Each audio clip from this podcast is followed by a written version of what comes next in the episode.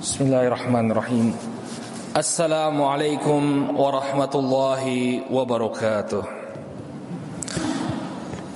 إن الحمد لله نحمده ونستعينه ونستغفره ونعوذ بالله من شرور أنفسنا ومن سيئات أعمالنا من يهده الله فلا مضل له ومن يضلل فلا هادي له أشهد أن لا إله إلا الله وحده لا شريك له وأشهد أن محمدا عبده ورسوله. اللهم صل وسلم على نبينا محمد وعلى آله وصحبه ومن اتبع هداه إلى يوم الدين. قال الله تبارك وتعالى في كتابه الكريم يا أيها الذين آمنوا اتقوا الله حق تقاته ولا تموتن إلا وأنتم مسلمون.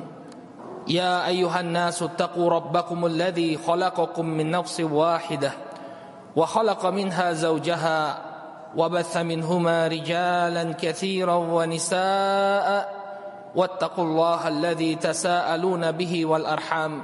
إن الله كان عليكم رقيبا. يا أيها الذين آمنوا اتقوا الله وقولوا قولا سديدا. يصلح لكم أعمالكم ويغفر لكم ذنوبكم ومن يطع الله ورسوله فقد فاز فوزا عظيما. أما بعد فإن أصدق الحديث كتاب الله وخير الهدي هدي محمد صلى الله عليه وسلم وشر الأمور محدثاتها فإن كل محدثة بدعة وكل بدعة ضلالة وكل ضلالة في النار. Ma'asyara muslimin jamaah sidang Jumat rahimakumullah. Alhamdulillah puji dan syukur kita panjatkan tak henti-hentinya kepada Allah subhanahu wa ta'ala Atas segala nikmat yang telah Allah subhanahu wa ta'ala anugerahkan kepada kita semua. Salawat serta salam semoga senantiasa tercurah kepada junjungan kita Nabi Muhammad. Kepada keluarga, para sahabat dan pengikut beliau hingga akhir zaman Ma'asyiral muslimin jamaah sidang Jumat rahimakumullah. Melalui mimbar khutbah ini khatib berwasiat marilah kita senantiasa meningkatkan keimanan dan ketakwaan kita kepada Allah dengan menjalankan perintah-perintah Allah dan menjauhi larangan-larangannya. Ma'asyiral muslimin termasuk dari keimanan yang wajib ada pada diri seorang hamba adalah iman kepada hari akhir dan iman kepada hari akhir merupakan salah satu rukun dari rukun-rukun iman. Sebagaimana yang disebutkan dalam hadis Jibril alaihissalam ketika Jibril alaihissalam meminta kepada Nabi sallallahu alaihi wasallam, "Fa 'anil iman." Khabarkanlah kepadaku tentang keimanan. Maka Nabi sallallahu alaihi wasallam mengatakan, "Antu billahi wa malaikatihi wa kutubihi wa rasulihi wal yaumil akhiri." Wa an tu'mina bi qadarihi khairihi wa syarrih. Kata Nabi sallallahu alaihi wasallam, iman itu adalah engkau beriman kepada Allah, beriman kepada para malaikatnya, beriman kepada kitab-kitabnya, beriman kepada para rasulnya, beriman kepada hari akhir dan beriman kepada takdir Allah yang baik maupun yang buruk.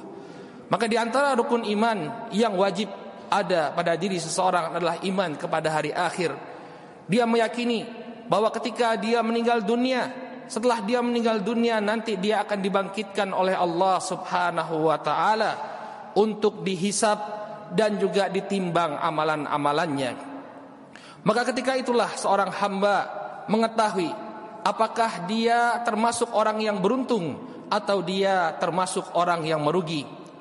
Kata Allah Subhanahu wa taala, "Wa man mawazinuhu fahuwa fi 'ishatir radiyah wa man khaffat mawazinuhu fa ummuhu hawiyah Kata Allah Subhanahu wa taala, maka barang siapa yang berat timbangan amalan kebaikannya, maka dia akan hidup dengan diridhoi.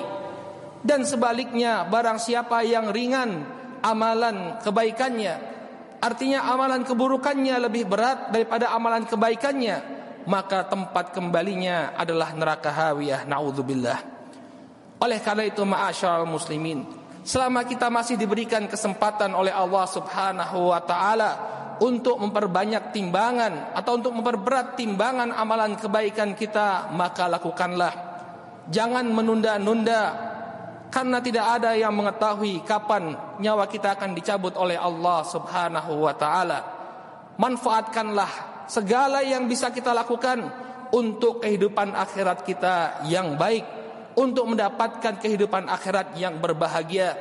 Jangan sampai nanti menjadi penyesalan ketika seorang meninggal dunia baru dia mengetahui kedudukan amalan yang demikian membawa keberuntungan bagi dirinya.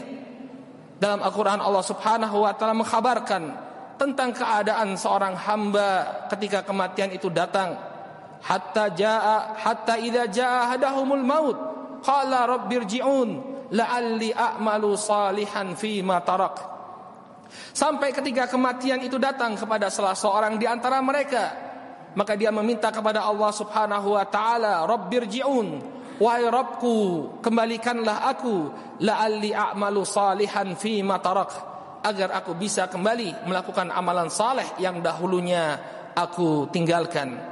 Oleh karena itu, ma'asyal muslimin, mumpung kita masih diberi kesempatan oleh Allah Subhanahu wa taala untuk melakukan amalan saleh, perbanyaklah amalan saleh. Bermula dari perkara-perkara yang Allah wajibkan, salat kita, puasa kita di bulan Ramadan dan kewajiban-kewajiban yang lainnya kita tunaikan kemudian kita tambah dengan amalan-amalan sunnah yang ini tentunya akan memperberat timbangan amalan kebaikan kita nanti di akhirat. Kemudian ma'asyiral muslimin, jamaah sidang Jumat yang dimuliakan oleh Allah. Di antara perkara yang juga perlu kita perhatikan agar timbangan amalan kebaikan kita ini tetap lebih berat daripada amalan keburukan. Jangan sampai kita mendolimi orang lain. Karena sesungguhnya ma'asyiral muslimin, kezaliman yang kita lakukan kepada orang lain ini akan mengurangi timbangan amalan kebaikan kita. Bahkan ketika kezaliman itu telah terlampau banyak, maka seseorang bisa jadi amalan kebaikannya itu tidak lagi memberikan manfaat karena habis untuk menutupi kezalimannya. Nauzubillah. Maka jangan merasa aman dengan kezaliman yang kita lakukan. Jangan merasa aman ketika kita mengambil apa yang bukan merupakan hak kita. Jangan merasa aman ketika kita menyakiti orang lain dengan lisan kita karena semuanya akan mengurangi timbangan amalan kebaikan kita. Nabi alaihi salatu wasalam dalam sebuah hadis yang diriwayatkan oleh Al-Imam Muslim dari sahabat Abu Hurairah radhiyallahu taala anhu, beliau bertanya kepada para sahabat, "Atadruna manil muflis?" Tahukah kalian siapa orang yang bangkrut? Maka kata para sahabat kepada Nabi alaihi salatu wasalam, Al-muflisu man laisa lahu dinaran wala dirhama. Orang yang bangkrut itu adalah orang yang tidak punya dinar, tidak punya dirham. Dia tidak punya harta. Namun Nabi SAW mengatakan, Innal muflisa min ummati man ya'ti yaumal qiyamah bi salatin wa siyamin wa zakah.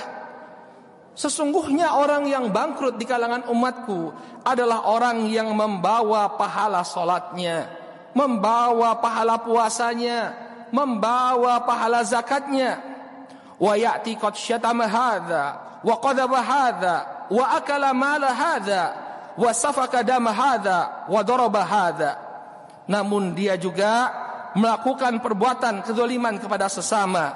Dia telah mencela saudaranya menuduh memfitnah saudaranya memakan harta saudaranya menumpahkan darah saudaranya memukul saudaranya. Fayu'ta hadza min hasanatihi wa hadza min hasanatihi maka dibagi-bagikanlah kebaikan yang telah dia tumpuk kepada orang-orang yang telah dia zalimi. Fa in faniyat hasanatuhu qabla yuqdiya ma alayhi ukhidha min khotoyahum faturihat alaihi thumma turiha finnar. Ketika kebaikan-kebaikan itu telah habis dibagi-bagikan ternyata masih ada kezaliman yang belum terbayarkan maka ditanggungkanlah kepada dirinya kedoliman tersebut lalu dia pun dilemparkan oleh Allah Subhanahu wa taala ke dalam api neraka. Masya muslimin, tidakkah hadis ini membuat kita khawatir? Tidakkah hadis ini membuat kita takut dengan kedoliman-kedoliman yang pernah kita lakukan kepada sesama? Mungkin lisan kita ada yang menyakiti hati saudara kita. Mungkin ada juga harta mereka yang kita ambil dengan tidak benar bukan hak kita untuk mengambilnya tapi kita ambil. Maka berhati-hatilah, selesaikanlah urusan-urusan ini sebelum ini menjadi sebab kebangkrutan kita nanti di akhirat. Nauzubillah. Barakallahu li wa lakum fil Qur'anil azim wa nafa'ani wa iyyakum bima fihi minal ayati wa dzikril hakim. Aqulu qawli hadza wa astaghfirullah li wa lakum wa lisa'il muslimina min kulli dzamb fastaghfiruhu innahu huwal ghafurur rahim. Alhamdulillah hamdan katsiran tayyiban mubarakan fi, kama yuhibbu rabbuna wa yardah. Ashhadu an la ilaha illallah wahdahu la syarikalah wa ashhadu anna muhammadan abduhu wa rasuluh sallallahu alaihi wa ala alihi wa sahbihi ajmain. Amma ba'd. Masyarakat muslimin jamaah sidang Jumat rahimakumullah. Sebagian orang menganggap remeh perbuatan zalim kepada sesama Terkadang dia katakan bahwa gampang saja nanti nanti nanti dia tidak berusaha untuk meminta maaf atau ketika dia meminta maaf, kemudian orang yang dia zalimi tidak memaafkan, dia anggap masalahnya sudah selesai. Ada sebagian orang mengatakan seperti itu, kan saya sudah minta maaf. Kan saya sudah minta maaf. Salahnya dia tidak mau memaafkan saya. Masyaallah muslimin, permasalahan tidak selesai kalau dia belum memaafkan kita. Makanya Nabi alaihissalam mewanti-wanti kita segala urusan yang berkenaan dengan hak orang lain segera selesaikan di dunia karena sesungguhnya nanti di akhirat pahalalah yang menjadi alat tukar. Tidak ada lagi dinar, tidak ada lagi dirham, tidak ada lagi rupiah. Semua yang menjadi alat tukar kita adalah amalan kebaikan kita. Maka tentunya kita semua tidak ingin agar amalan kebaikan yang telah kita kumpulkan dengan susah payah kemudian harus kita berikan kepada orang yang pernah kita dolimi. Masyaallah muslimin selesaikanlah permasalahan kita dengan saudara-saudara kita. Kalau ada salah-salah ucapan kita minta maaflah dan berupayalah untuk mendapatkan maafnya. Jangan gengsi daripada nanti pahala kita diambil di akhirat karena urusan yang belum selesai. Demikian juga kedoliman yang kita lakukan dalam permasalahan harta kembalikanlah apa yang pernah kita ambil dari hak orang lain. Jangan sampai pula ini menjadi sebab keberangkutan kita di akhirat nanti. Mudah-mudahan Allah Subhanahu wa taala menjadikan diri kita sebagai orang yang menjaga jangan sampai melakukan kedoliman kepada orang lain dan mudah-mudahan Allah Subhanahu wa taala mudahkan urusan kita dengan saudara-saudara kita yang pernah kita zalimi. اللهم اغفر للمسلمين والمسلمات والمؤمنين والمؤمنات الأحياء منهم والأموات برحمتك يا أرحم الراحمين. ربنا لا تزغ قلوبنا بعد إذ هديتنا وهب لنا من لدنك رحمة إنك أنت الوهاب. اللهم أرنا الحق حقا وارزقنا اتباعه وأرنا الباطل باطلا وارزقنا اجتنابه. ربنا هب لنا من أزواجنا وذريتنا قرة أعين واجعلنا للمتقين إماما.